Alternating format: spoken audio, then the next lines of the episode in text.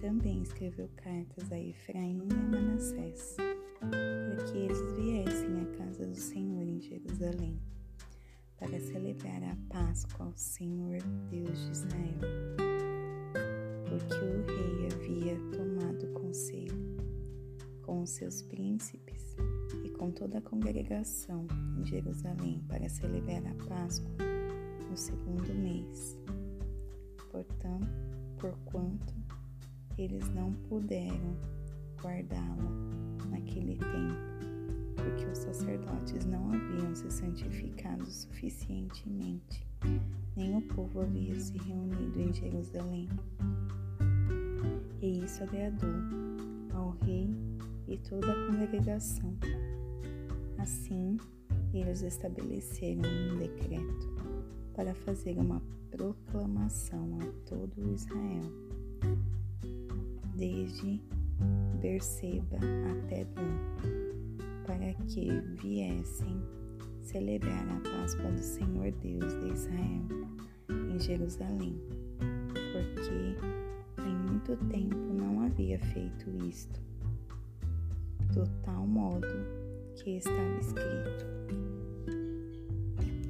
Assim foram os mensageiros com as cartas do rei dos seus príncipes por todo Israel e Judá, de acordo com o mandamento do rei, dizendo: Vós, filhos de Israel, tornai-vos novamente ao Senhor Deus de Abraão, Isaque e Israel, e ele retornará ao remanescente de vós que escapastes das mãos dos reis da Assíria. E não sejais como os vossos pais e como os vossos irmãos, quais transgrediram contra o Senhor Deus dos seus pais, que por isso entregou-lhes a desolação, como vós vedes. Agora, não endureçais o vosso pescoço como os vossos pais foram mas tendei-vos ao Senhor e entrai no seu santuário, o qual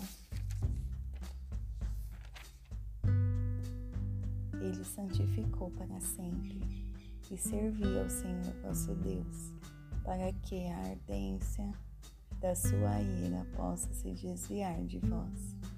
Porque se voltardes ao Senhor, os vossos irmãos e os vossos filhos acharão compaixão diante deles, que os levam cativos, que os levam cativos, de modo que eles adentrarão novamente esta terra, porque o Senhor vosso Deus é, é gracioso e misericordioso, e não desviará a sua face de vós caso vós retorneis a, eles, a ele. Assim, os mensageiros passaram de cidade em cidade, pela região de Efraim e Manassés, chegando até Zebulon.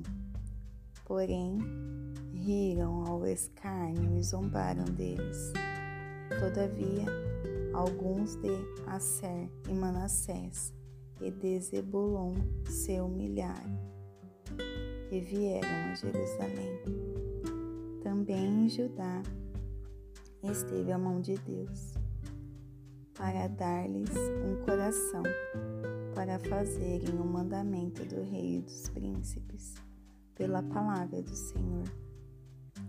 E ali em Jerusalém se reuniu muito povo para celebrar os pães sem fermento no segundo mês, uma congregação muito grande.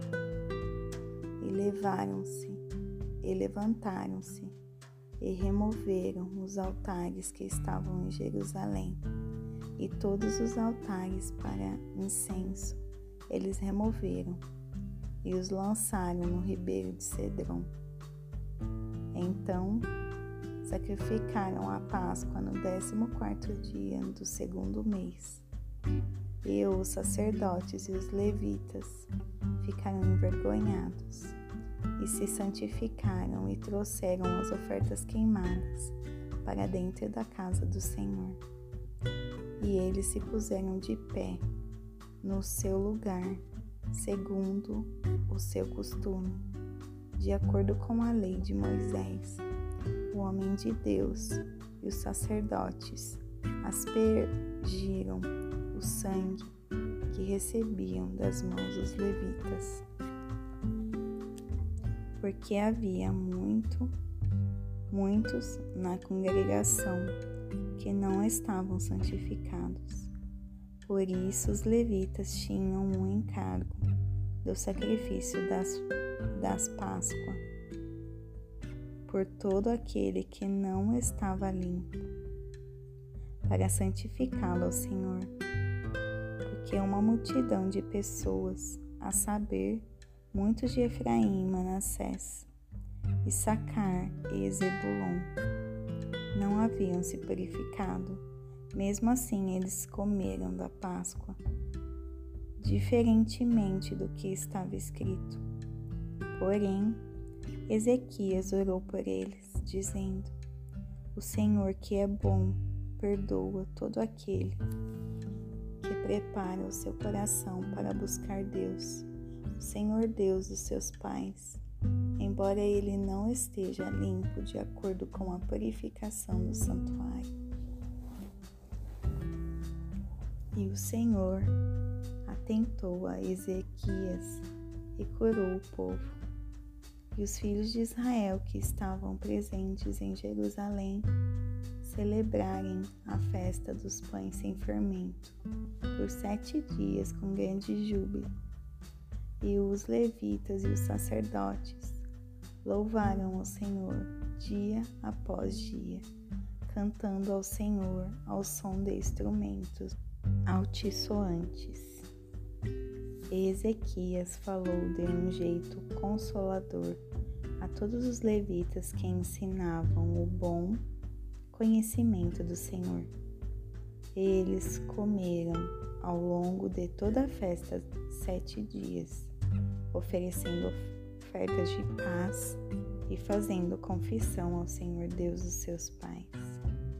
E toda a assembleia tomou conselho para celebrar outros sete dias, e celebraram outros sete dias com júbilo, porque Ezequias, rei de Judá, deu à congregação mil novilhos e sete mil ovelhas os príncipes deram à congregação mil novilhos e dez mil ovelhas.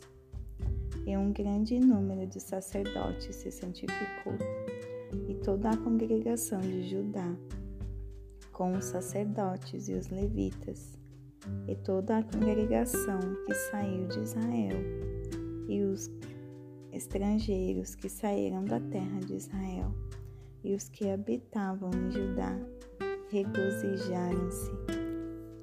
Assim, houve um grande júbilo em Jerusalém, porque desde o tempo de Salomão, o filho de Davi, rei de Israel, não havia algo semelhante em Jerusalém. Então, os sacerdotes e levitas se levantaram e abençoaram o povo e a sua voz foi ouvida, e a sua oração subiu até o seu santo lugar de habitação, a saber, até o céu.